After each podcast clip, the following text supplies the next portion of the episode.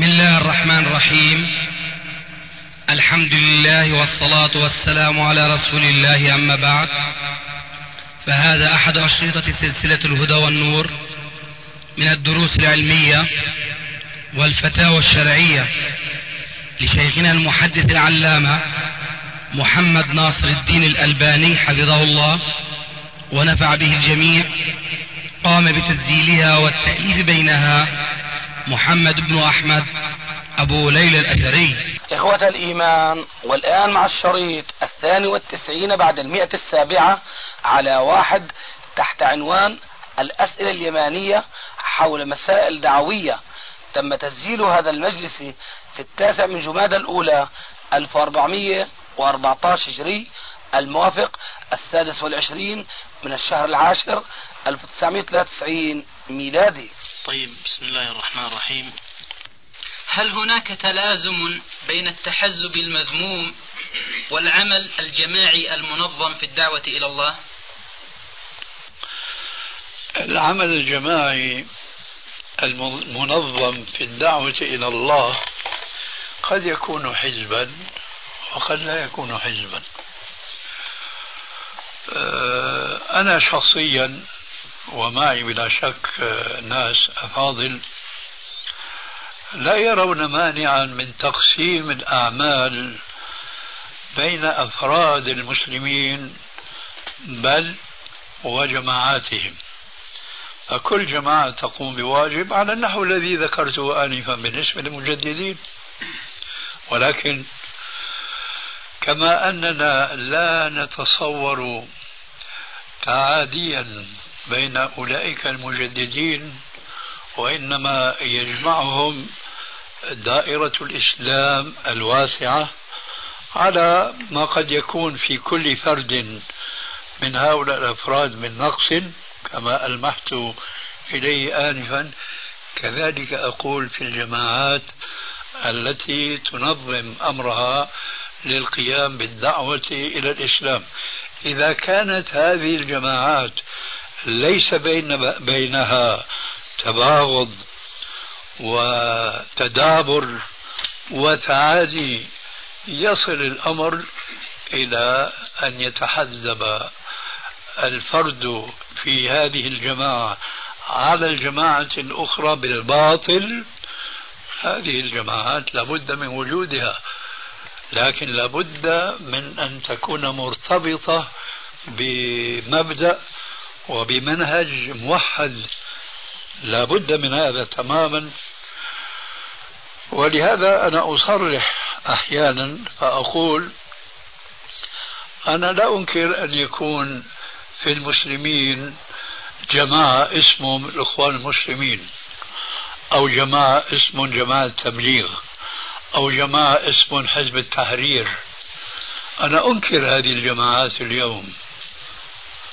لكن لا أنكر أن يكون مثل هذه الجماعات إذا كانت تتفق مع دعوة الحق وهي اتباع الكتاب والسنة مع من كانت وحيثما كانت. فلما كانت هذه الجماعات ولنسميها الآن كما هم يسمون أنفسهم هذه الأحزاب لما كانت هذه الأحزاب لا تلتقي مع دعوة الحق بل ويصرحون في كثير من البلاد أن هذه الدعوة التي تدعون إليها هي تفرق ولا توفق. كأنهم يعنون أن غاية الإسلام هو الجمع بين متناقضات كما هو شأن بعض الجماعات القائمة اليوم فهي تجمع بين السني وبين البدعي بين السلفي وبين الخلفي وهكذا. حتى بين وقد أردت أن أقول هذا. وقد يكون في بعضهم من هو ليس كما يقال اليوم هو من أهل السنة والجماعة. وهذا يذكرني بكلمة سجلتها آنفا عندي. أردت أن ألفت النظر بمناسبتها. جاء في كلمتك بارك الله فيك ذكر أهل السنة والجماعة. هذا الاسم أرى أن استعماله اليوم لا يعبر عن دعوة الحق. ذلك لأن هذا الاسم أهل السنة والجماعة آه، كان ولا يزال يطلق على مذهبين عقدين هم الأشاعرة والماتريدية. فهؤلاء هم أهل السنة والجماعة وما كان يخطر في بال أحد هؤلاء الذين ورثنا منهم هذا الاصطلاح أنه يدخل في أهل السنة والجماعة أهل الحديث. أتباع السلف الصالح.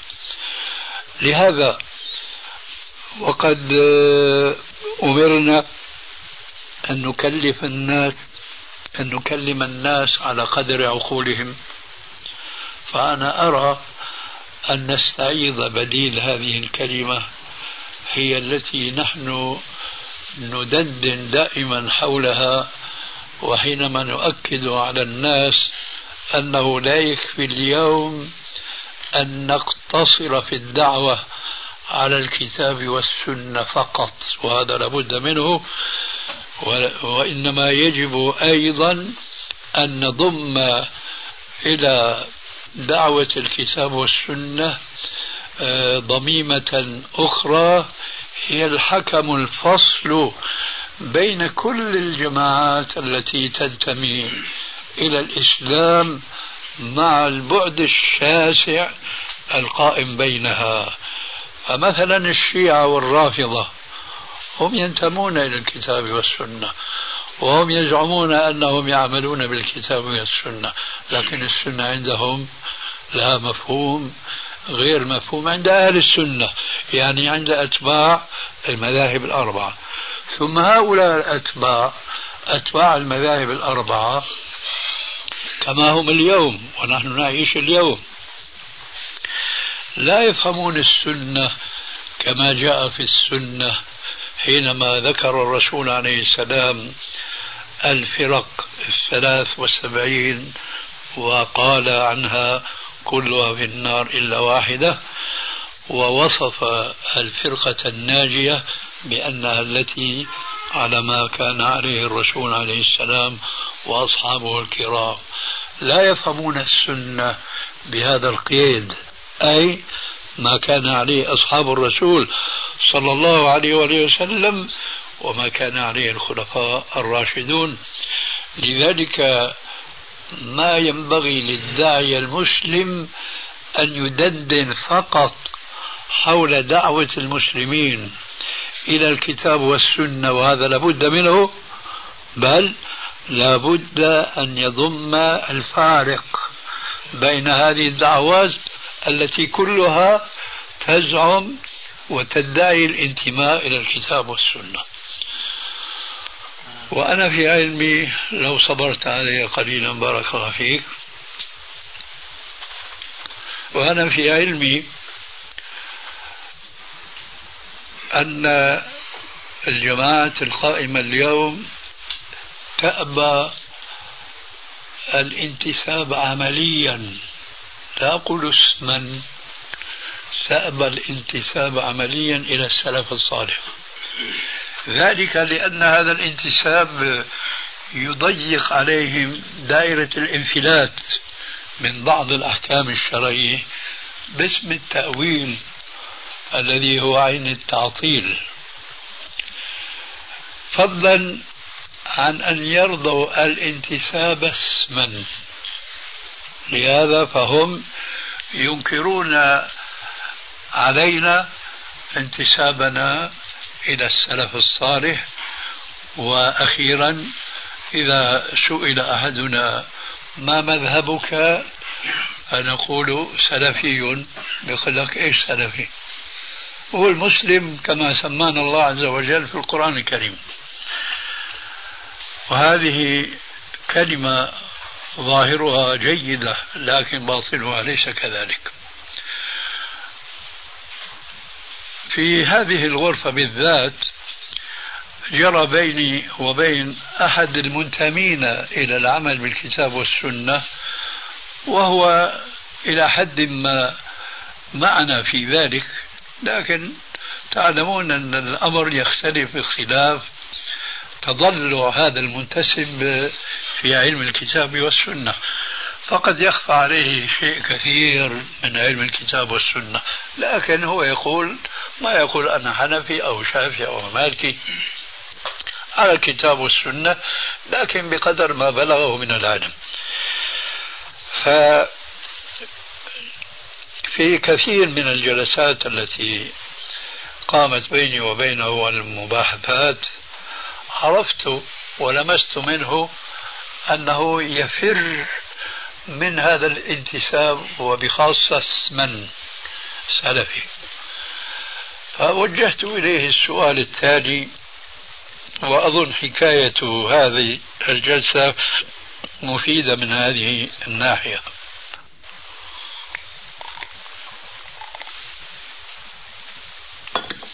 قلت له لو سألك سائل ما مذهبك؟ قال أقول له مسلم. قلت هذا ليس جواب السؤال. قال لما؟ قلت لو سألك سائل ما دينك؟ ماذا جوابك؟ هو نفس الجواب. بينما ينبغي أن يختلف الجواب باختلاف السؤال. سؤالي ما مذهبك؟ فوضح له بداهة أن الجواب خطأ. ولذلك عدله لكن ما اعتدله. قال إذا أقول أنا مسلم على الكتاب والسنة. مسلم على الكتاب والسنة. صواب لكن لا يكفي. اليوم لا يكفي. قلت لو كان المسؤول غيرك من هؤلاء سواء المذهبيين ممن هم من أهل السنة والجماعة بالتعريف العصري اليوم أو من المذاهب الأخرى. مثلا لو سألنا إباضيا أو خارجيا ما مذهبك؟ سيقول إذا أراد أن يقول بقولك الأول سيقول مسلم واتفقنا أن هذا الجواب ليس جوابا. إذا سيقول بقولك الثاني وهو على الكتاب والسنة. وهو صادق. في قرارة نفسه وهو صادق. فإذا ما الفرق بينك وبين هذا؟ والأمثلة تتعدد بتعدد إيش؟ المذاهب وإلى آخره. ألا ترى معي يا أستاذ؟ قلت له. أنه لا بد من ضميمة هنا ألقيت كلمة تدور حول الآية السابقة ويتبع غير سبيل المؤمنين. المؤمنون هنا بلا شك هم السلف الصالح. قال صحيح. إذا أنا أقول أنا على الكتاب والسنة وعلى منهج السلف الصالح. قلت حسنا. أنت رجل أديب وعلى شيء من المعرفة باللغة العربية وآدابها ألا يمكن تلخيص هذه الجملة باسم واحد على الكتاب والسنة ومنهج السلف الصالح؟ أن يقال مثلا أنا سلفي. فصمت الرجل ما عرض ولا أنه يعني قال كلمة الحق. الشاهد هذه مناقشة توضح الحقيقة الواقعة الآن. لذلك هذا التعبير أهل السنة والجماعة لا يمثل دعوة الحق التي هي كتاب والسنة ومنهج السلف الصالح. هذا ما بداني ذكره في هذه المناسبة تفضل. تفضل لا دقيقة تعقيبا على كلامكم الذي لا يعقب عليه. عفوا تفضل. آه الأخ كان سؤاله حول إنشاء الجمعيات التي تعمل أوه. للدعوة الإسلامية. أي نعم. وفي جوابكم شفاء حقيقة لما يمكن أن يطرأ على بال الإنسان لكن أنا أحب أن أضيف تفضل. أمرين أو ثلاثة. أما الأمر الأول فهو أن التجارب التي وقع فيها المسلمون اليوم على اختلاف مناهجهم الفكرية والعقدية والتفكيرية والمنهجية تعطي المسلم جوابا شافيا عمليا بحيث لا يستطيع أن يغيض الجواب في نفسه أو أن يحبسه عن لسانه أو أن يقول غير ما يرى. فلا بد له أن يقول في النهاية إن هذه الجمعيات أو المؤسسات التي ظهرت لعالم المسلمين اليوم في كل بلاد الدنيا آه، ما أثمرت بل كانت ثمرتها زيادة في الفرقة وتعميقا للخلاف وإثراء كما يقال وإن كان خطأ لروح التنازع.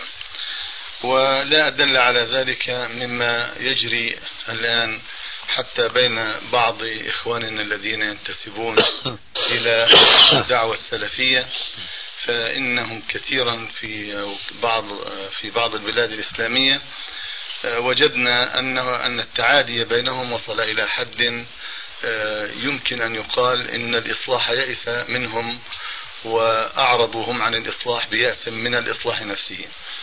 لذلك أقول إن التجارب تدل دلالة عملية على أنه إن كان هناك تفكير في زيادة مثل هذه الجمعيات أو آه، العمل عليها الآن أن يبتعد تماما وأن يقطع التفكير فيها لأن آه، الأمر لا يقف عند النهايات التي رأينا آثارها الذميمة في حياتنا. الأمر الثاني آه، أشرتم إلى بعض الأمور التي إن كانت توفرت في مثل هذه الجماعات أو الجمعيات فلا بأس من العمل عليها أو تأليفها لكي ينظم العمل الإسلامي. فأقول الحقيقة من باب أيضا إتمام المسألة الأولى هناك القاعدة الشرعية التي لا تخفى على أحد منا وهي باب سد الذريعة. فهذا هذه القاعدة العظيمة تقتضينا أن نفكر وإن كان العمل في ذاته أو في أصله مشروعا كما قال ابن تيمية رحمه الله. يقول بأن وجود عصابة من المؤمنين في مكان ما للأمر بالمعروف والنهي عن المنكر أو تحقيق آه، أمر إصلاحي للمسلمين. إذا كان آه، هذا العمل يهدف إلى مثل هذا فلا بأس. لكن نحن رأينا الآن في بلاد المسلمين أن نفوس المسلمين قد تغيرت وتبدلت وصارت هناك داخلتها داخلها حب الدنيا وحب الهوى والهوى والاستعلاء بعض الناس ببعضهم على بعض. لذلك أقول إن هذه القاعدة تريح وبخاصة وأننا ذكرنا أو تبين لنا من الواقع ما يسوء لا ما يسر. بقي الحقيقة أمر آخر. وهو أن ائتلاف الجماعات الإسلامية الموجودة في عالمنا الإسلامي اليوم لا يمكن أن تأتلف على منهج واحد ولا على طريقة واحدة. وحتى لو تسمت بهذا الاسم الذي ذكرنا إذا فلا بد من العودة إلى الاسم الأم ألا وهو السلف الصالح. لكن هذا أيضا يدعونا إلى التفكير. نحن في أنفسنا يا ترى هل بقينا واقفين عند حدود هذا الاسم معنى ولفظا وحدا ورسما أم أننا تجاوزناه خطأ ويعني عدم إلى إلى عدم الوقوف عند أدنى الصواب فيه. هذا الذي نريد أن نسأله أنفسنا قبل أن نبحث في توسيع دائرة العمل الإسلامي حتى يشمل هذه الجماعات القائمة التي أشرتم بأنه لا مانع لديكم لو وجدت مثل هذه الجماعات على حد من يقول هذا شافعي هذا مالكي هذا إلى آخره.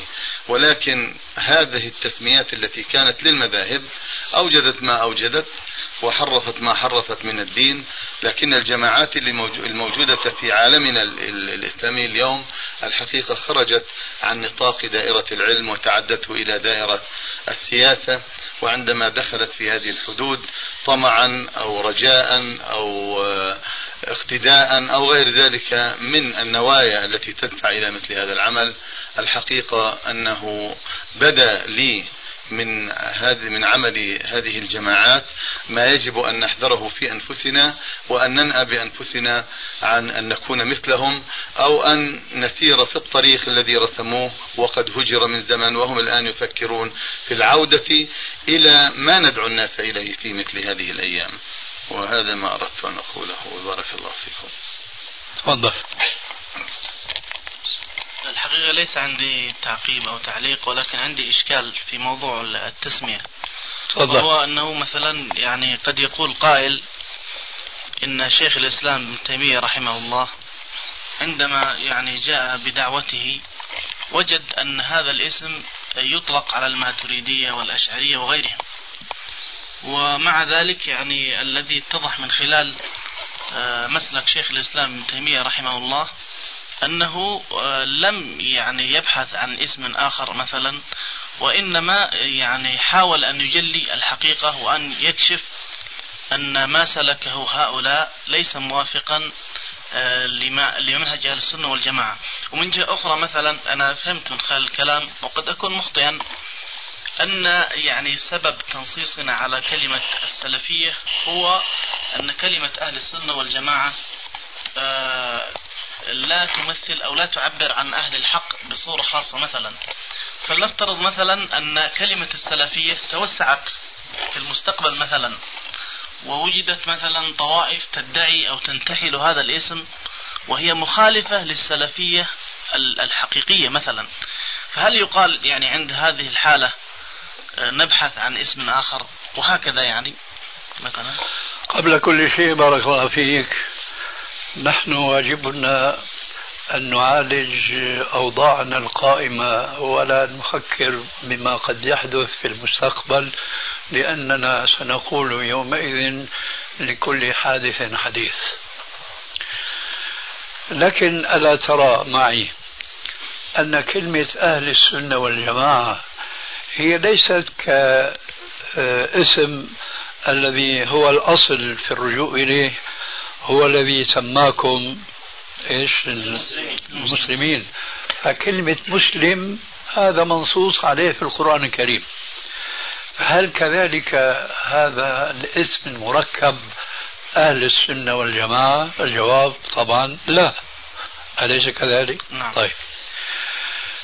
إذا كان الأمر هكذا أي لسنا ملزمين في الأصل أن نتمسك بألفاظ ليست منصوصا عليها في الكتاب والسنة. بل نحن الآن نقول على البيان السابق والذي لا مرد له أن كلمة مسلم اليوم لبيان عقيدة المسلم حقا لا تكفي. إذا لابد من ضميمة أخرى. فالبحث الآن هذه الضميمة الأخرى ما ما هو الاسم المختار للتعبير عنها بأقرب عبارة؟ أهو أهل السنة والجماعة التي كانت تستعمل في عهد ابن تيمية كما ذكرت. أم نحن بحاجة الآن إلى أن نلفت أنظار أهل السنة والجماعة؟ إلى أن أهل السنة والجماعة حقا هم الذين يرجعون إلى ما كان عليه السلف الصالح. فما المانع من استعمال هذا الاسم ما دام أنه يعبر عن العقيدة الصحيحة عرفا عاما لأنه لا يوجد ناس من هذه الجماعات إلا وكلهم فهموا أن المقصود من كلمة السلف الصالح ليس هم آباؤنا وأجدادنا وإنما هم أهل القرون الثلاثة المشهود لهم بالخيرية. فالتعبير هذا المختصر أولا والمعبر عن حقيقة المنهج الصحيح ثانيا ما أرى أنه ينبغي أن يكون هناك إشكال أو توقف في استحسان تبني هذا التعبير. هذا أولا. وبهذه المناسبة أنا أذكر جيدا حينما كنت أستاذ مادة الحديث في الجامعة الإسلامية وتعلمون أنه يومئذ وربما الأمر يكون حتى الآن كانت الجامعة تجمع نحو سبعين يعني جنس جنس من الأقوام. فأنا من يومئذ وقبل ذلك كنت أدعو إلى ما ندعو الناس إليه اليوم اتباع الكتاب والسنة وما كان عليه السلف الصالح. اعترض سبيلي بعض الإخوان المسلمين من الطلاب. قال هذا الاسم هذا اسم مبتدع ليس له أصل. فشرحت أنا الدعوة ووصلت إلى هذه الكلمة بالذات وأنها هي التي تعبر عن دعوة الحق. لكن قلت لهذا السائل أو المستشكل أو المعترض قلت ها أنا جدلا وفرضا اتفقت معكم أن نسحب هذه الكلمة وأن لا نزيد على قولنا مسلم كما قال صاحبنا في المناقشة. فهل أنتم ترجعون عن انتسابكم من الناحية المذهبية حنفي شافعي مالكي حنبلي من الناحية الحزبية إخوان مسلمين حزب التحرير يوم ترجعون أنتم عن هذه الانتسابات التي ما أنزل الله بها من السلطان نحن نرجع عن هذه النسبة وهي تؤدي المعنى الحق لكن مسايرة وبقاء على الأصل وهو مسلم. هل أنتم معنا؟ أنتم أول المخالفين. أنتم الذين اضطرونا إلى أن نأتي بهذا الاسم الذي يعبر عن دعوة الحق.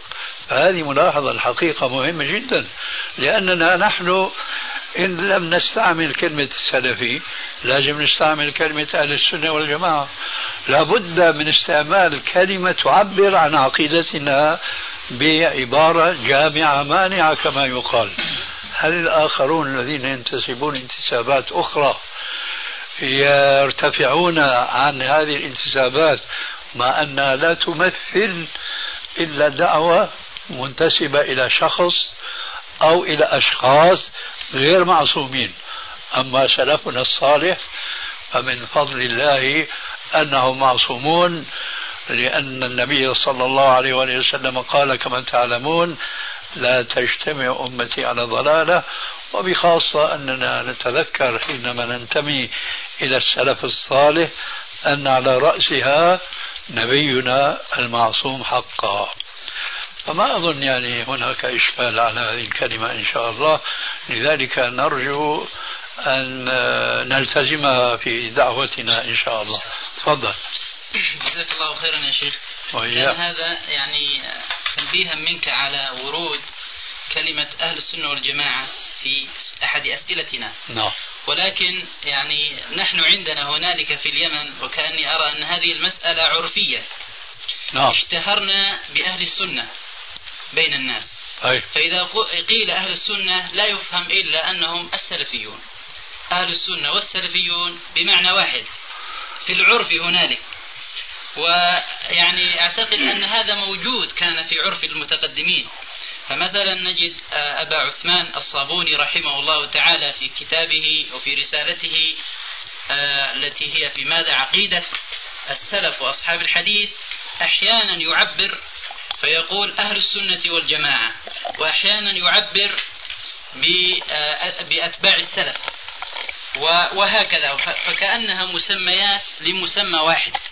فمن أجل هذا يعني أردنا أن ننبهك إلى أننا إذا ورد في أسئلتنا أهل السنة والجماعة لأننا قد اشتهرنا هناك عرفا بهذا الاسم وهو يعني آه يعني أو يقابل أو يرادف كلمة السلفيين تماما. طيب. جزاك الله خير. لكني أقول آه في علمي أن اليمن فيه بعض المذاهب المنتسبة لأهل السنة والجماعة. الشافعية نعم. وهم الشافعية. فحينما أنت تقول أهل السنة والجماعة هل يفهم في ذلك العرف الخاص في اليمن عندكم أن الشافعية ليسوا منهم؟ آه لا يفهم يعني في العرف الخاص لا يفهم أن الشافعية يدخلون تحت هذا الاسم. فأهل السنة يعني السلفيين تماما. طيب يعني ليس عندنا يعني مثل ما في بلاد الشام سني وشيعي. معليش بارك الله فيك. خلينا معكم يمنيين خلينا معكم. الشافعيون عندكم ماذا يقولون عن أنفسهم؟ ما هو التعبير الذي يعبرون عن منهجهم في العقيدة؟ أليس هو أهل السنة والجماعة؟ يعني يمكن أن يقولوا مثلا يختلفون. فقهاؤهم مثلا العلماء منهم يعني ينتسبون إلى المذهب الأشعري في الغالب. حتى بارك الله فيك حتى. نعم؟ حتة حتة. أنا سؤالي بارك الله فيك. ألا ينتسبون إلى أهل السنة والجماعة؟ بلى ينتسبون. بلى هذا هو الجواب. نعم, نعم. إذا نحن نريد تعبيرا أدق ويكون صالحا لاستعماله في كل البلاد التي تجمعهم دعوة الحق. يعني لكن في العرف يا شيخ في العرف في, في اليمن إذا قيل أهل السنة فلا يفهم أي شخص إلا أنهم سلفيون. مش معقول يا أستاذ؟ ما دام أنت تعترف أن هناك شافعية وهناك صوفية كثيرون وقد يكونون هؤلاء الصوفية من البارزين في التمسك بالمذهب الشافعي. وهذا أنتم أعرف في بلادكم لأن أهل مكة أدرى بشعابها. هؤلاء من أهل السنة أيضا عندهم. هذا صحيح لكنهم يقولون يعني مثلا في أذهانهم لا يقولون هذا يعني نطقا أنهم ينتسبون إلى أهل السنة والجماعة بالمفهوم العام لأن لهذا الاسم كما ذكر شيخ الإسلام ابن تيمية في منهج السنة وفي غير ما كتاب له يقول أهل السنة العامة وأهل السنة الخاصة. يعني وكثيرا ما يأتي هذا الاسم في كلام شيخ الإسلام ابن تيمية ويريد يعني قال أهل السنة ومذهب أهل ليس السنة. ليس الخلاف بارك الله في هذا هذا نحن متفقون عليه. نحن الآن بحثنا لفظي وليس معنويا. بس. جزاك الله خيرا. تعبير شيخ الإسلام شيخنا. نعم. أهل السنة العامة وأهل السنة الخاصة. آه. هذا ليس تعبيرا يعبر آه، أو يريد أن يشيعه في الأمة على أنه رسم أو اسم أو تعريف لها وإنما يريد أن يفرق بين الملتزم وبين غير الملتزم آه. الالتزام الصحيح والالتزام غير صحيح. أي نعم. مع الشيعة تفضل مع الشيعة الإخوان المسلمين يقولون عندما نقابلهم في هذه المسألة أن السلفية ليست حجرا على جماعة حكرا على جماعة واحدة. فالسلفية تضم الجميع وهم يدعون أيضا أنهم سلفيون والإسلام يضم الجميع. لكن هم, هل الجميع مسلمون؟ لكن هم, هم يزعمون. نعم الجميع مسلمون ك كإسلام الجميع مسلمون ليس الآن بحثنا. لكن هم يقولون مثلا أنهم يعني سلفيون والسلفية لا يمكن أن ت... أن تسمى بها جماعة بعينها ما دام الآخرين كذلك جماعات لها سلف. ليس البحث الآن هل كل من يقول أنا مسلم هو مسلم حقا أم لا. كذلك ليس بحثنا هل كل من يقول أنا سلفي هل هو سلفي حقا؟ آنفا الأستاذ أبو مالك دندن حول تحقيق هذا المعنى في منطلقنا في حياتنا. الآن هؤلاء الذين يقولون هذه الكلمة أنت في اعتقادك هم صادقون أنهم سلفيون؟ لا ليسوا بصادقين. فإذا ما لنا ولهم بارك الله فيك. نحن نريد لكن للحكم نحن نريد إشاعة هذه الكلمة مقرونة بالصدق. أما أن أولئك يقولون أن هذه الكلمة ليست حكرا على طائفة من الناس نحن نتمنى هذا. لكن هل هم يرضون كما قلت أنا آنفا هل هم يرضون أن ينتسبوا في فهم دينهم وإسلامهم إلى السلف الصالح لا يفعلون ذلك. فإذا يقولون فليقولوا لكن المهم هل يقرنون العمل مع القول أم مجرد كلمة هو قائلها؟ يعني نفس الإشكال قد يرد على كلمة أهل السنة والجماعة مثلا. عندما يوجد من يقول أنا من أهل السنة وهو ليس صادقا. يا أخي أوردناها على من يقول سلفي. ليس هذا بحثنا. بحثنا ما هو التعبير ال ال أدق. الأدق لدعوة الحق. بس. شيخنا قياسا على كلام الشيخ الإسلام ابن تيمية. نقول للإخوان في اليمن يقولون لهم كلام شيخ الإسلام سلفيون عاميون عامون وسلفيون خاصون. أيوة. في عندي كلام بالنسبة تفضل. لكلام الشيخ آه، أبي مالك أبو مالك نعم. الخلاف الذي يدور يعني بين الجماعات الإسلامية وبالخصوص بين الجماعة السلفية أنا أريد أن أفهم يعني هل الخ- الخلاف ناشئ من إنشاء جماعة إسلامية أم ناشئ من عدم فهم النصوص التي آه، تدعم أو تدل على إنشاء جمعيات أو على أو على عدم إنشائها أنا ما فهمت الجملة الأولى. هل الخلاف ناشئ من؟ من إنشاء الجمعيات الجمعية الخيرية؟ إنكار تقول؟ لا ها؟ من إنشاء. من إنشاء. هل إنشاء. هل الخلاف آه. بين المسلمين وبخاصة بين السلفيين ناشئ من إنشاء الجمعيات الإسلامية آه. أم من طبيعة فهم النصوص الشرعية؟ لا ليس علاقة الإنشاء في الموضوع. الخلاف جذري عقدي فكري. ثم هذا الخلاف ينشأ منه خلاف عملي. الآن بالنسبة للجمعيات أظن أن من المتفق عليه بيننا إن شاء الله أن الجمعية الخيرية لابد أن تكون قائمة على الأحكام الشرعية. نحن نسأل الآن وأرجو أن يكون الجواب واضحا. هل كل جمعية خيرية في العالم الإسلامي تعتقدون أنها قائمة على الأحكام الشرعية؟ يمكن أن يكون بعضها قائم على الأحكام الشرعية وبعضها غير قائم. إذا الجواب أسهل. قل لا وانتهى الأمر. ليس كل ليس. لا في يعني في نعم. لأنه خير الكلام ما قل وذل. طيب. سؤالي آه. هل كل جمعية خيرية قائمة اليوم في الأرض الإسلامية تقوم على الأحكام الشرعية؟ الجواب لا ليس كل. أنا وإنما هكذا وهكذا. أقصد شيء آخر كذا مثل الفرد المسلم آه، نعم نعم ما يعني ما يحتاج الجواب إلى تفصيل ولذلك أردت منك الاختصار لنبني عليه طيب. لنمشي عليه. طيب.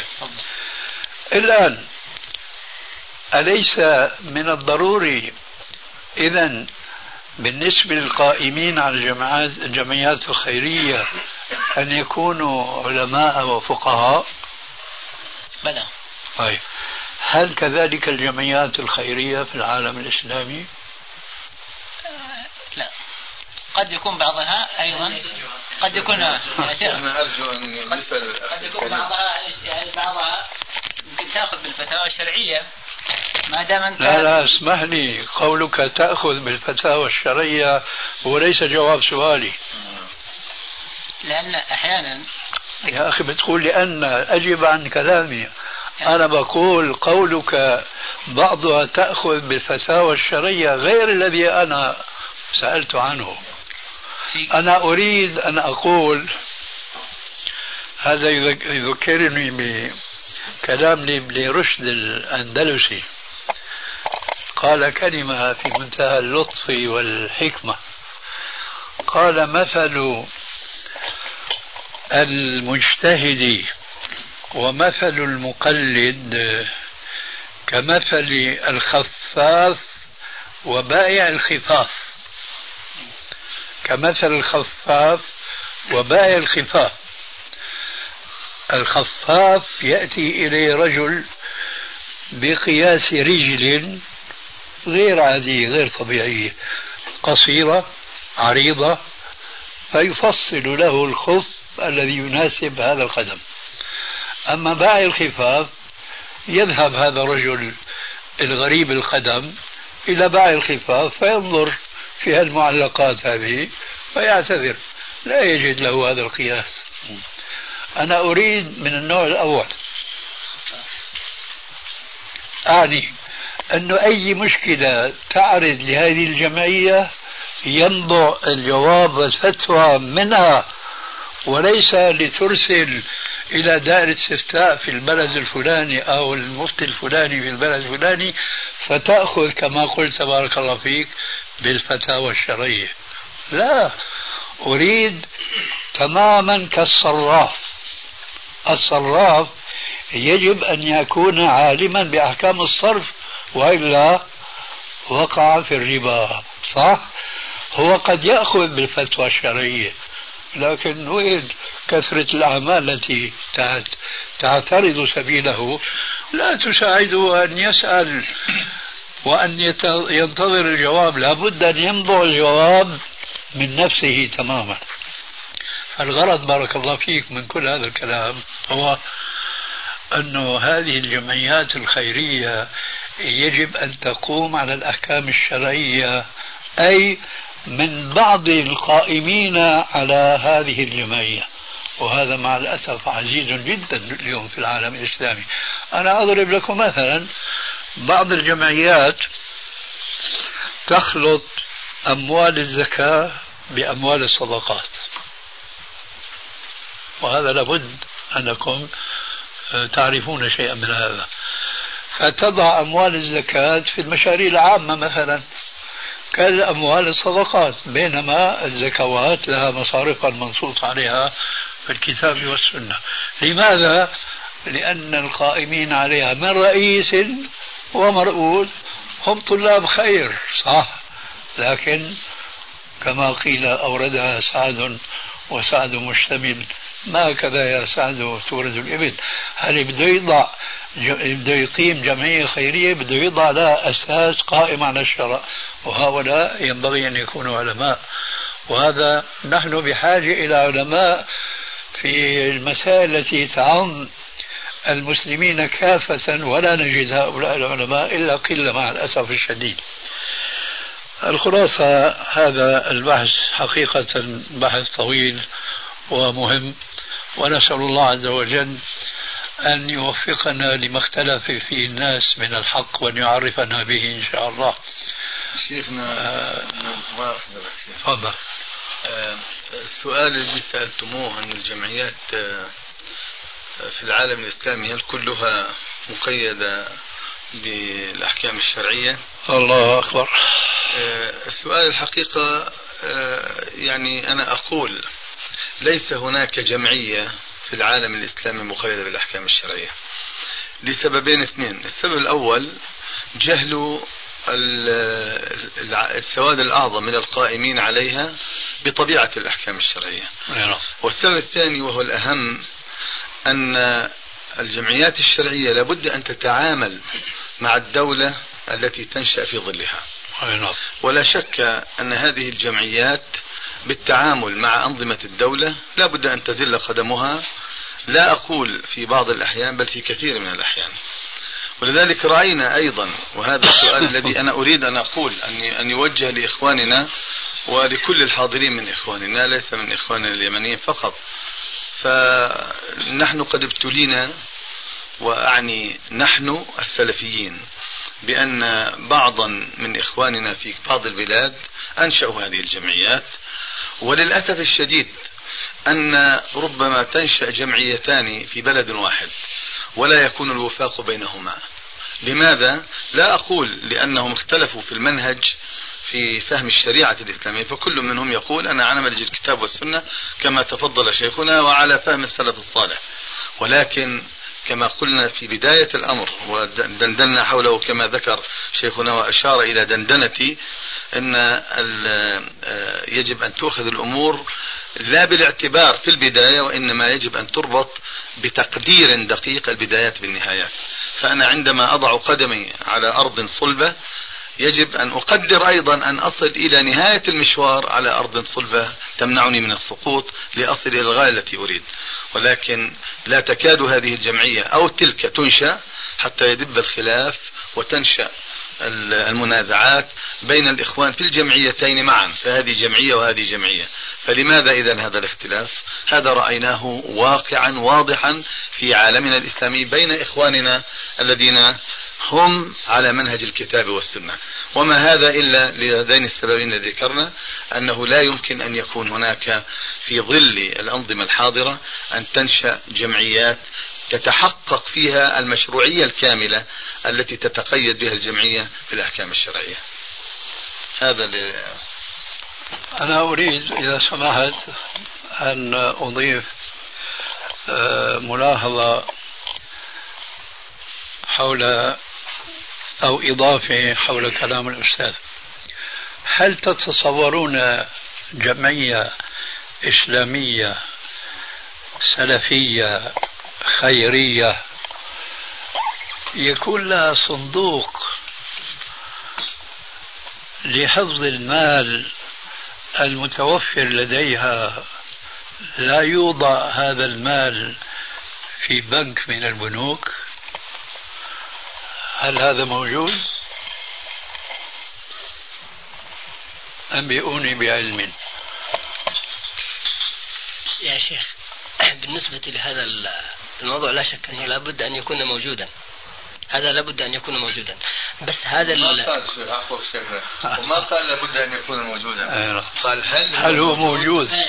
يعني لا يعني من اشتراط الحكومات تشترط أو تشترط أن يكون رأس المال أو لها رأس مال في, في يعني في البنك.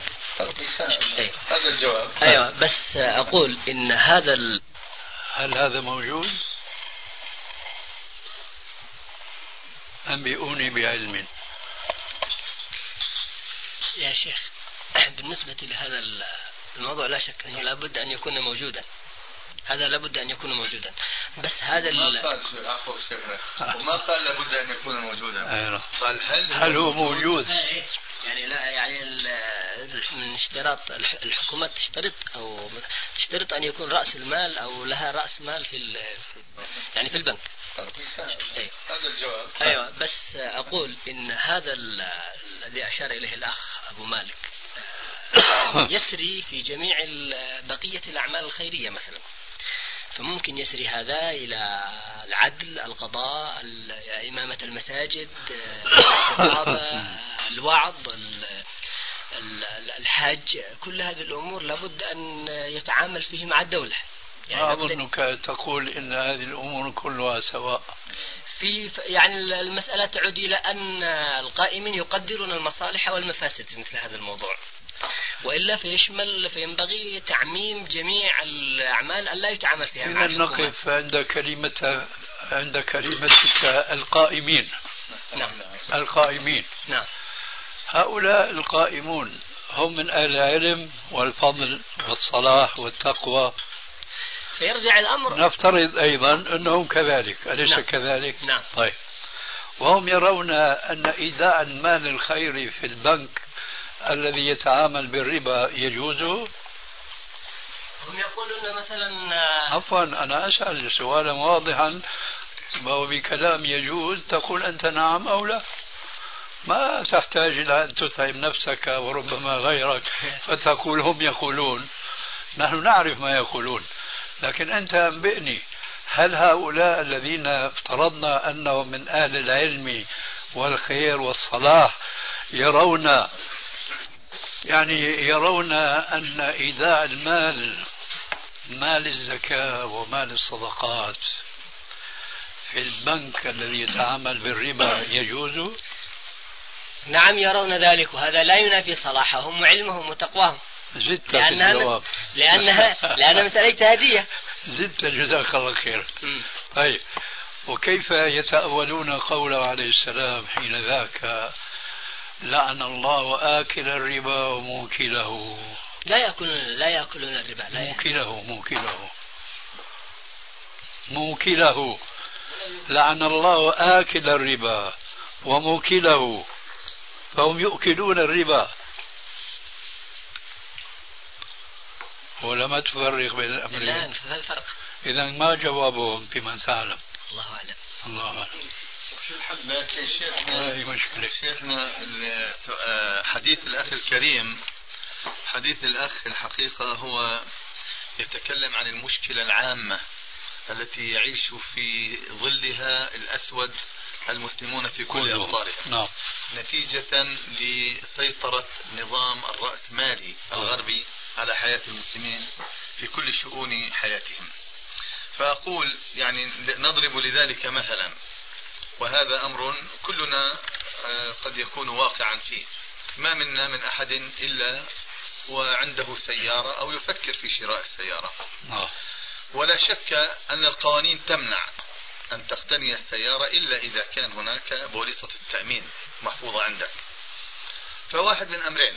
إما أن تكون ورعا إلى الحد الذي تتأبى فيه أن تشتري السيارة وتسير على قدميك في الوقت الذي تعرف بأن السيارة صارت ضرورة حياة وإما أن تشتري السيارة. فشراؤك السيارة لابد أن يوقعك في هذه البوليصة. لتضعها في جيب سيارتك فتبرزها عندما يراد إبرازها إذا ماذا نقول في مثل هذا؟ هل يجوز التعامل بهذا القدر الذي يحتاج إليه؟ أم أنه لا يجوز لاقتناء السيارة؟ ننظر في الجواب من شيخنا بارك الله فيه أنا خطر في بالي أن أقول بالنسبة لكلام الأخ آنفا. حينما قلت ليسوا سواء تذكر؟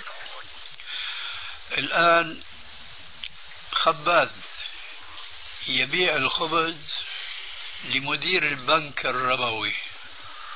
هل يستوي هذا الخباز في إعانة هذا المرابي الكبير على رباه. كالموظف عنده هل يستويان مثلا هذا الذي أردت أن أقول.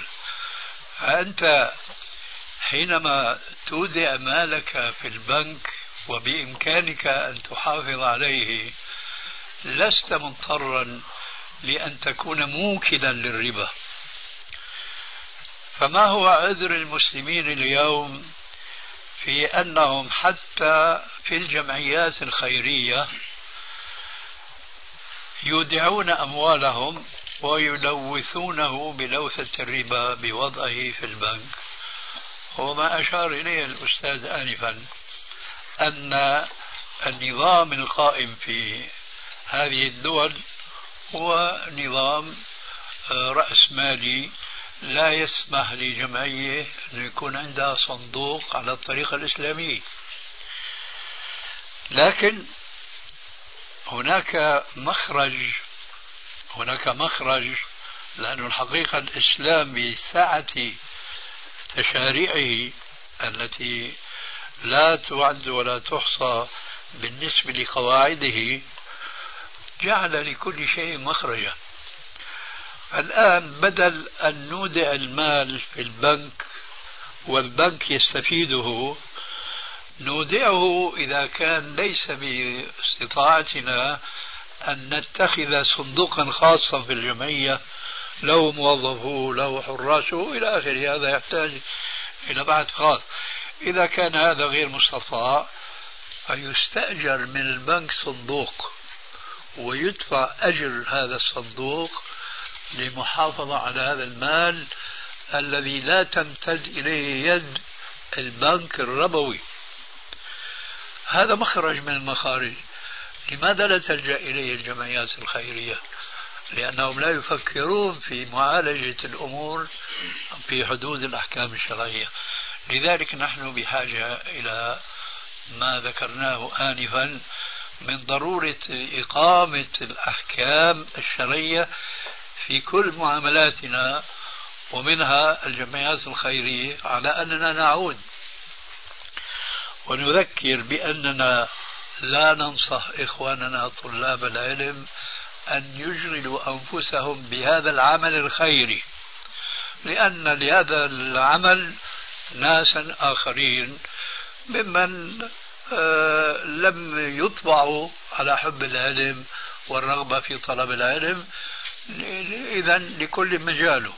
وما أشار إليه الأستاذ آنفا من أن هذه الجمعيات قد يترتب من ورائها يعني بغضاء وشحناء وتعادي والى آخره. هذا مع الأسف أمر واقع لكن أنا في اعتقادي أنه لا بد مما لا بد منه. لا بد من تحقيق آه، مخالفة التحذير المضمون في قوله تعالى ولا تحاضون على طعام المسكين فيجب أن نتحاضد على طعام المسكين ومن ذلك هذا التعاون الخيري لكن لا يكون ولن يكون خيريا إلا بربط هذا المشروع بالأحكام الشرعية وأن يقوم به غير طلاب العلم. شيخنا آه، سألتم سؤالا نعم. وقلتم لماذا لا توضع هذه الأموال في صناديق خاصة في البنوك وتدفع أجورها؟ أي نعم. آه، اولا البنوك آه، لا ترضى بمثل هذا التعامل. فأقول آه، البنوك تأذن في أن توضع في هذه الأموال أو الأشياء النفيسة في داخل هذه الصناديق المفاجرة لأن الأمر لا يحتاج من الجمعية أو المؤسسة أو التاجر أو الشركة آه، التي لا تحتاج إلى فتح هذا الصندوق يوميا والتعامل معه أفتح فيما يسمى بالحساب الجاري. نعم. جاري يعني جاري مدين.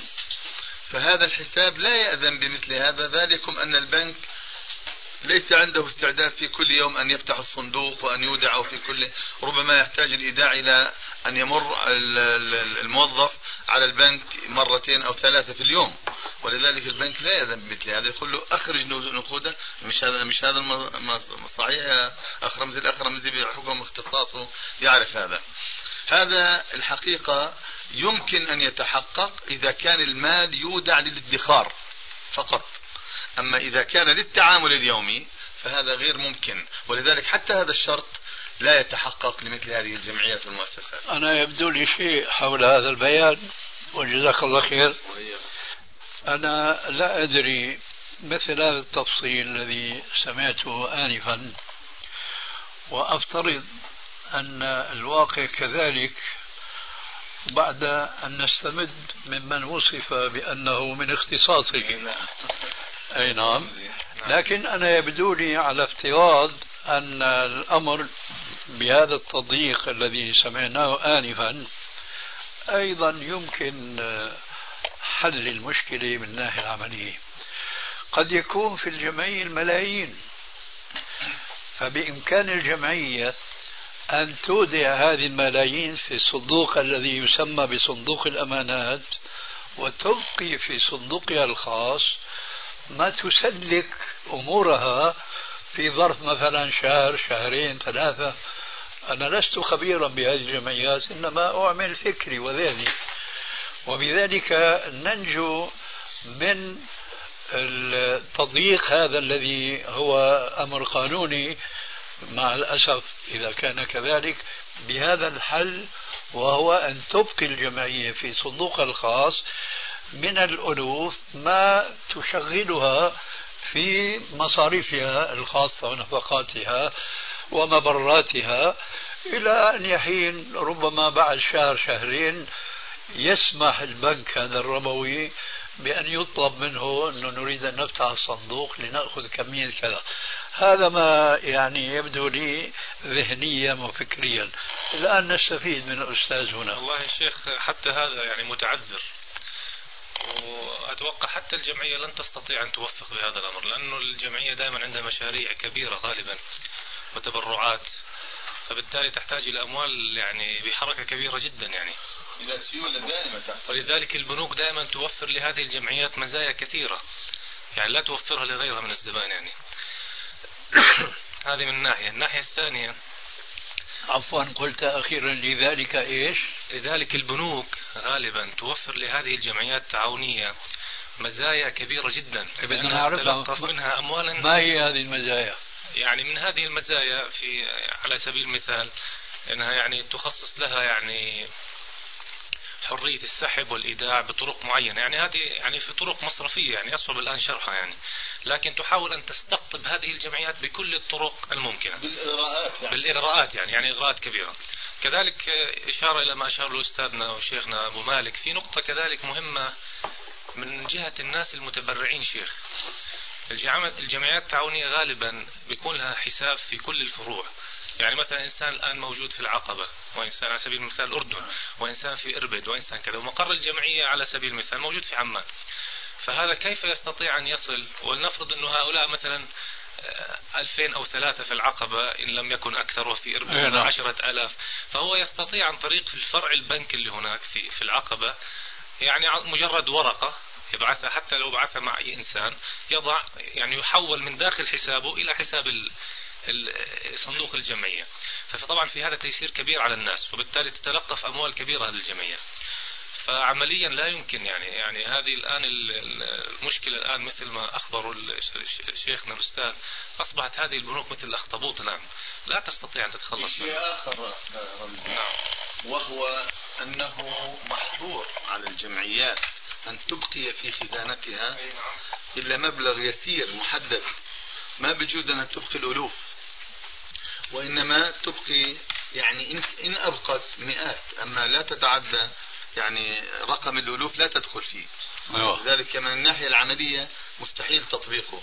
هذا إذا وقفنا يعني عند هذا الشرط شيخنا. ولكن نحن نعلم كما دندنا حول الموضوع هذا بشيء من الطالة أن الجمعيات يعني آه، تدخل المشتركين أو المساهمين فيها في متاهات في العداوة في البغضاء في التحاسد في التنافر.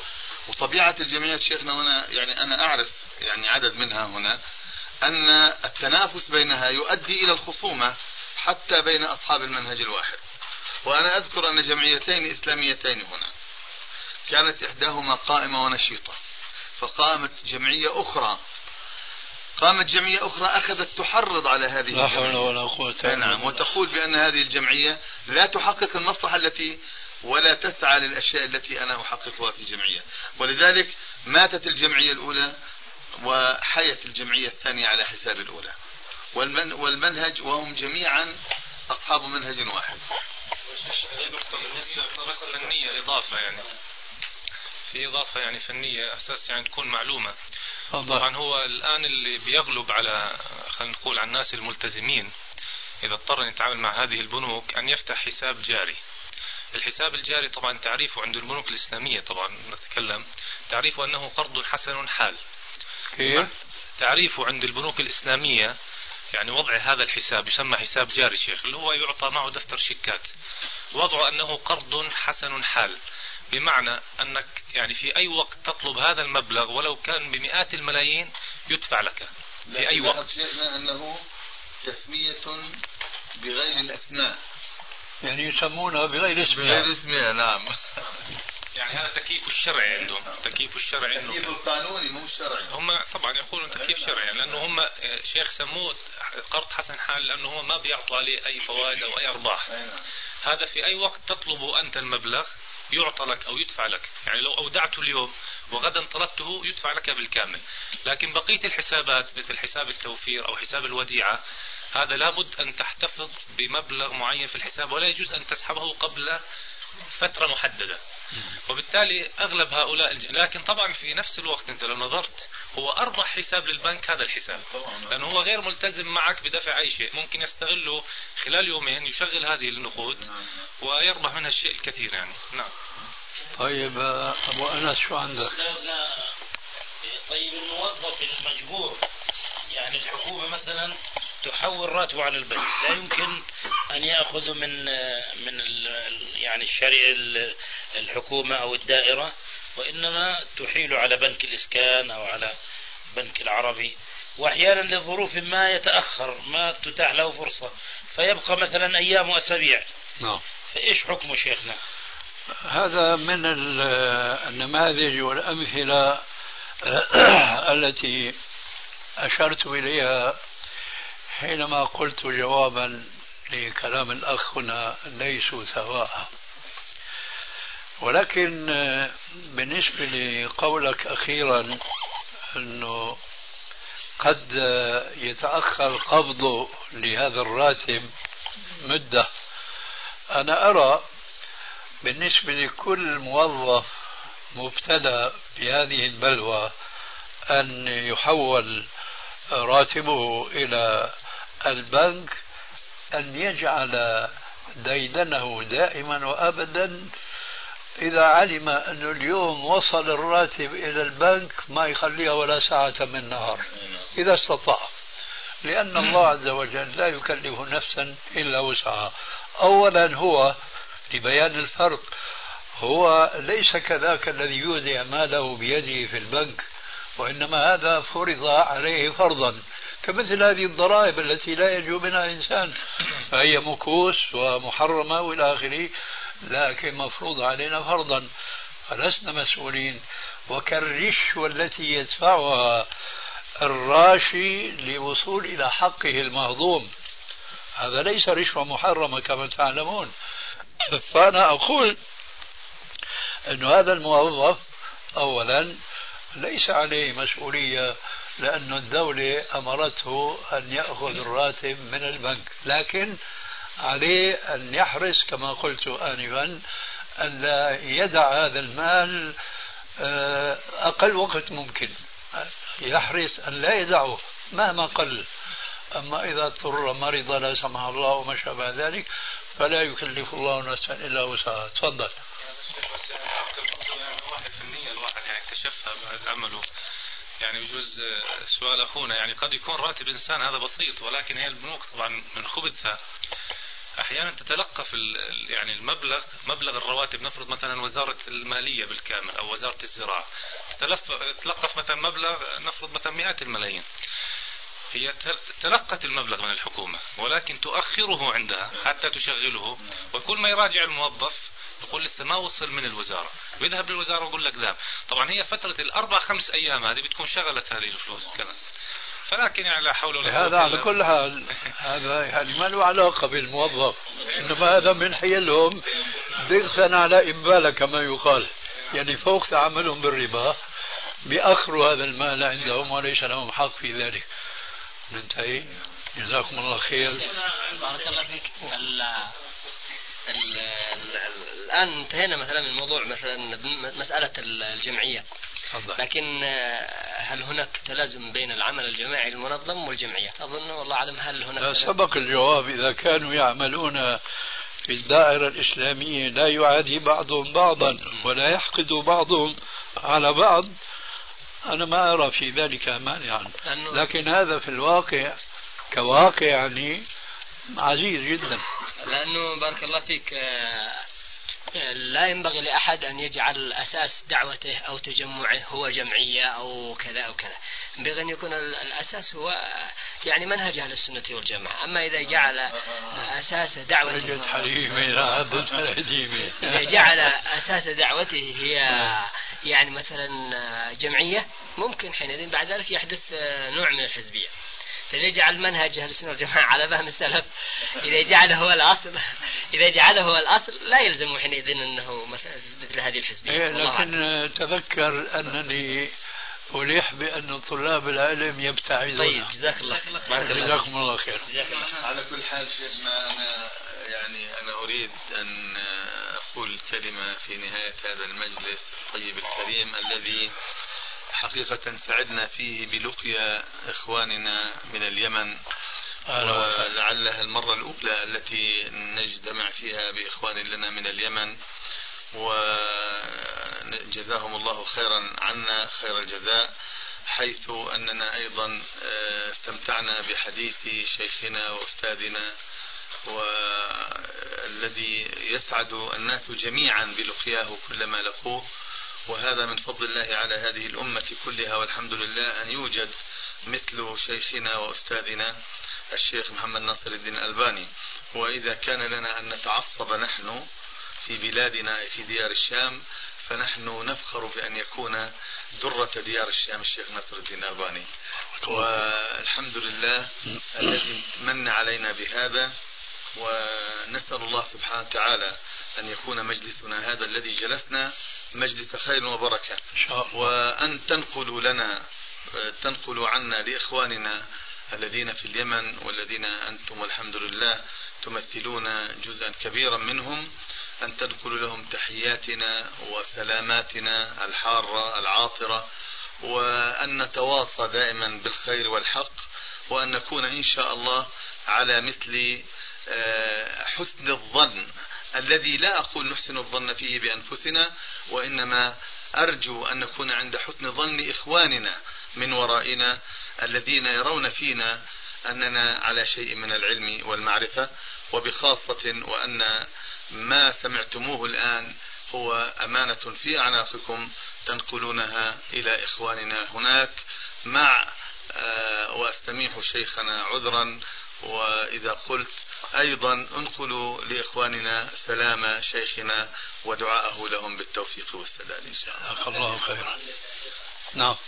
عودة إلى قضية وضع المال في البنك الربوي. تفضل. يعني يهودي عندنا رجل يهودي عندنا رجل يهودي تاجر. عندي مال وضعته عنده؟ مالي وضعته عنده؟ إيش حكمه؟ وضع إيش؟ وضع مالي عند رجل تاجر يهودي. إيه؟ ها؟ ويأتمنه. آه. هذا الشرط. طبعا لابد أن يكون هذا شرط فوضع ماله عنده أمانة. نعم أو للاتجار. وضعت عندي مال قلت هذا الوقت الذي أريده ائتني بمالي. الأستاذ هنا قال وضعته أمانة أو ليتاجر هو به. أنا قلت هذا مالي. عفوا عفوا. أحد شيئين لا مش كده. كده بهذه الصيغة. هذا مالي اطرحه عندك. الوقت الذي أريده آخذه منك. وأنت تدري أنه يضعه جانبا ولا يتعامل به في الربا. تدري أم لا تدري؟ أحد أحد أمرين. أحد أمرين. قد تدري؟ قل لي. تدري أم لا تدري؟ أنا أدري أنه هذا اليهودي من طبائع اليهود يتعاملون بالربا. ما يجيبه. يا شيخنا والله أجاب أي والله. كيف؟ لأنه قال أنا أعلم من طبائع اليهود أن يتعاملوا بالربا. كويس. يعني هو إذا بمالك سيتعامل به بالربا. احتمال. احتمال قائم. كيف أفسد علينا قال احتمال. لا أنا أريد أن آخذ منه الجواب على طريقتي يدري أم لا يدري. إذا أدعو احتمال. ها؟ ما تدري ما أدري. يا أخي. قد يتعامل قد لا يتعامل. الاحتمال قائم. بارك الله فيك. أنت يقال لك أبو ماذا؟ ها؟ أبو الفضل. أبو الفضل. نعم. أهلا وسهلا فيا أبا الفضل الإنسان يحكم بالظاهر. طيب. ولا وليس مكلفا أن يكشف عن قلوب الناس. هذا اليهودي الذي تفترض أنت أنك تضع ماله مالك عنده. تدري أنه يتعامل بهذا المال أو لا يتعامل؟ بمالي؟ آه بهذا المال أقول هذا المال الذي أنت تودعه عنده. تدري أنه يبقيه جانبا ولا يتعامل به مطلقا. أم تدري العكس أنه يتعامل به؟ أقول الاحتمال قائم. قد يعني أنا لا أدري أنه يتعامل به. 100% طيب معلش معلش معلش الاحتمال الأقوى عندك ما هو؟ قد يتعامل. يا الله يهديك يا أخي. دعني من لأنه يهودي ربوي. دعني يا شيخ يا أبو الفضل من كلمة قد هذه فهمناها. قلت يحتمل. يحتمل. الآن السؤال. السؤال ما هو الغالب في هذا الاحتمال؟ أن يتعامل أو لا يتعامل؟ هو يتعامل. آه. فإذا لا يقال قد يتعامل. وإنما يغلب على ظنك أنه يتعامل به. ماشي؟ نعم. طيب. السؤال ولعله الأخير يتعامل به في الحلال أم في الحرام؟ مخلوط. ما في فائدة طيب. مخلوط. مخلوط. مخلوط. ما, ما هو غالب الظن؟ غالب الظن يستعمله في الحرام أم في الحلال؟ ما استطيع ارجع جانب عن الآخر. إيش إيش هذا الحسن الظن باليهودي الخبيث هذا خاصة شيء بعينه. أنا أعرف ان اليهود تعامل ربا هذا- يهودي يمني لا حول ولا قوة تفضل. الله المستعان. والله الحقيقة أنه جزاه الله خير شيخنا أنه أنا أتكلم في حضوره وهذا عفوا دائما أقول ليس من الأدب عفوا أي والله لكن آه، يعني تكريمة من شيخنا أو تكريمة منه ان آه، يعني يجعل لنا حظا من الكلام. آه، نرجو أن يكون يتكرر اللقاء سواء كان في عمان أم في صنعاء أم في عدن. أنتم من أهل عدن ولا من أهل صنعاء؟ نعم. هذا عاد شيخنا شيخنا يعني إذا تحرك من عمان فما بتقدروا علينا يا أخي الكريم لأنه رايح يجي ورا الشيخ عدد كبير. وين عاد شو بدكم تسووا في هذه الحالة؟ ف- أي نعم الله يبارك فيكم. الله يسلمكم جميعا. هذه لشيخنا. فمرة أخرى أقول جزاكم الله خيرا وأحسن إليكم والحمد لله. الذي جعلنا إخوة متحابين على غير رحم ولا معرفة سابقة وهذه نعمة عظيمة وهي أجل النعم. وأرجو على لسان شيخنا أيضا أن تنقلوا سلامنا لأخينا وحبيبنا الشيخ مقبل بن هادي الذي عرفنا منه ما عرفنا من علمه وتقواه وعلمه الذي نشره في الناس والحمد لله رب العالمين. يعطيكم العافية. الله منا جميعا. ويعطيكم العافية. وبأمان الله. وعليكم السلام. منين طالع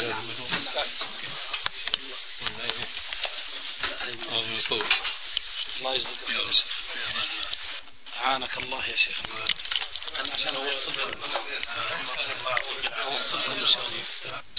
وسبحانك اللهم وبحمدك أشهد أن لا إله إلا أنت أستغفرك وأتوب إليك. أعوذ بالله السميع العليم من الشيطان الرجيم من همزه ونفثه ونفخه.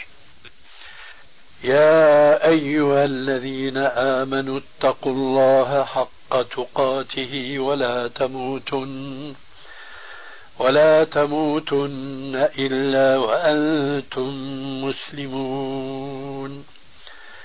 واعتصموا بحبل الله جميعا ولا تفرقوا.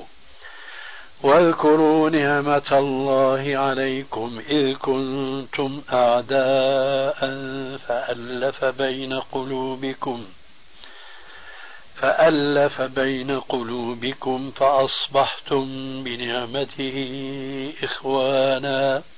وكنتم على شفا حفرة من النار فأنقذكم منها. كذلك يبين الله لكم آياته لعلكم تهتدون. ولتكن منكم أمة يدعون إلى الخير ويأمرون بالمعروف وينهون عن المنكر. وأولئك هم المفلحون. ولا تكونوا كالذين تفرقوا واختلفوا من بعد ما جاءهم البينات. وأولئك لهم عذاب عظيم. يوم تبيض وجوه وتسود وجوه فاما الذين اسودت وجوههم اكفرتم أكفرتم بعد إيمانكم فذوقوا فذوقوا العذاب بما كنتم تكفرون. أعوذ بالله السميع العليم من الشيطان الرجيم من همزه ونفخه ونفخه تبارك الذي جعل في السماء بروجا وجعل فيها سراجا وقمرا منيرا وهو الذي جعل الليل والنهار خلفة خلفة لمن أراد أن يتذكر أو أراد شكورا وعباد الرحمن الذين يمشون على الأرض عونا وإذا خاطبهم الجاهلون قالوا سلاما. والذين يبيتون لربهم سجدا وقياما. والذين يقولون ربنا اصرف عنا عذاب جهنم. إن عذابها كان غراما إنها ساءت مستقرا ومقاما. والذين إذا أنفقوا لم يسرفوا ولم يقتروا وكان بين ذلك قواما. والذين لا يدعون مع الله إلها آخر ولا يقتلون النفس التي حرم الله إلا بالحق ولا يزنون ومن يفعل ذلك يلقى ثاما يضاعف له العذاب يوم القيامة ويخلد ويخلد فيه مهانا إلا من تاب وآمن وعمل عملا صالحا فأولئك يبدل الله سيئاتهم حسنات وكان الله غفورا رحيما ومن تاب وعمل صالحا فإنه فإنه يتوب إلى الله متابا. والذين لا يشهدون الزور وإذا مروا باللغو مروا كراما. والذين إذا ذكروا بآيات ربهم لم يخروا لم يخروا عليها صما وعميانا. والذين يقولون ربنا هب لنا من أزواجنا. ربنا هب لنا من أزواجنا وذرياتنا قرة أعين. واجعلنا للمتقين إماما. أولئك يجزون الغرفة بما صبروا ويلقون فيها تحية وسلاما خالدين فيها حسنت مستقرا ومقاما قل ما يعبأ بكم ربي لولا دعاؤكم فقد كذبتم فسوف يكون لزاما. أعوذ بالله السميع العليم من الشيطان الرجيم من همزه ونفخه ونفخه. بسم الله الرحمن الرحيم. نون والقلم وما يسطرون. ما أنت بنعمة ربك بمجنون. وإن لك لأجرا غير ممنون. وإنك لعلى خلق عظيم. فستبصر ويبصرون. بأيكم المفتون. إن ربك هو أعلم بمن ضل عن سبيله وهو أعلم بالمهتدين. فلا تطع المكذبين. ودوا لو تدهن فيدهنون. ولا تطع كل حلاف مهين هماز مشاء بنميم مناع للخير معتد أثيم عتل بعد ذلك زنيم أن كان ذا مال وبنين. إذا تتلى عليه آياتنا قال قال أساطير الأولين. سنسمه على الخرطوم. إنا بلوناهم كما بلونا أصحاب الجنة إذ أقسموا ليصرمنا مصبحين ولا يستثنون فطاف عليها طائف من ربك وهم نائمون فأصبحت كالصريم.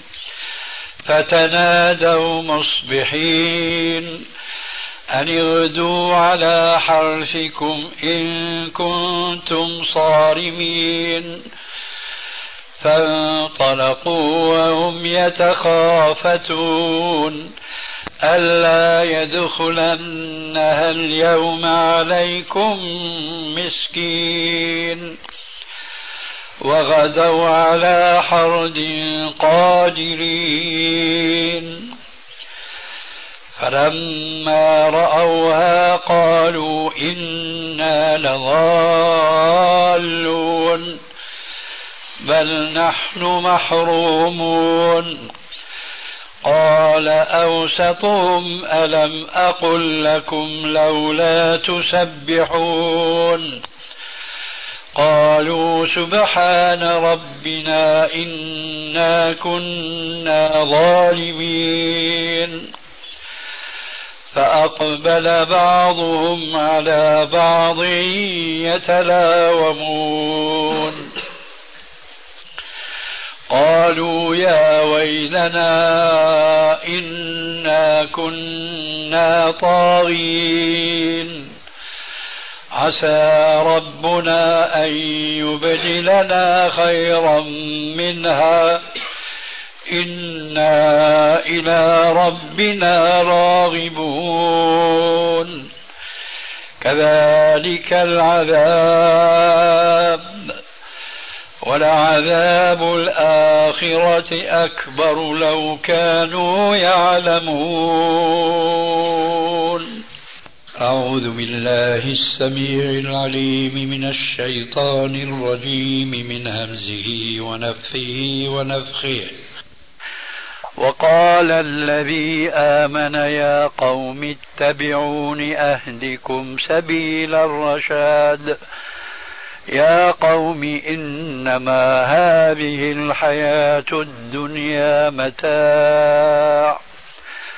وإن الآخرة هي دار القرار.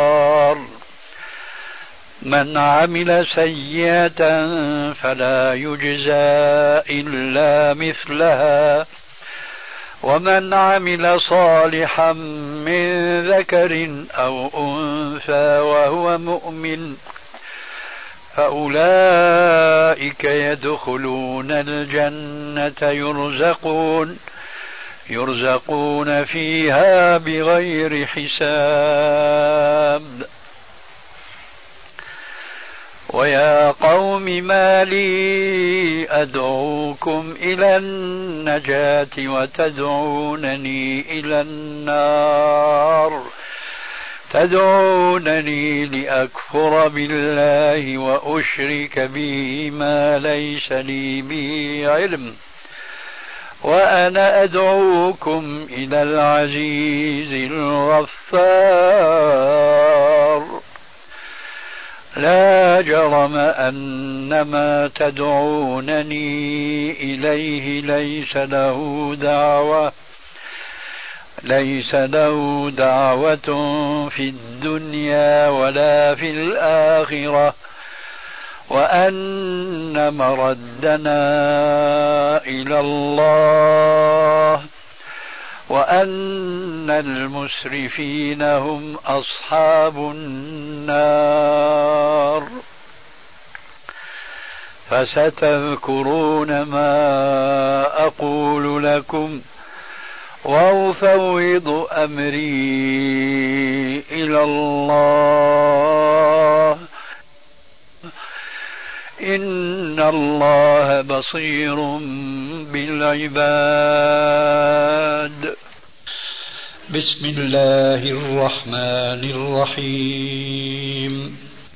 والسماء والطارق. وما أدراك ما الطارق.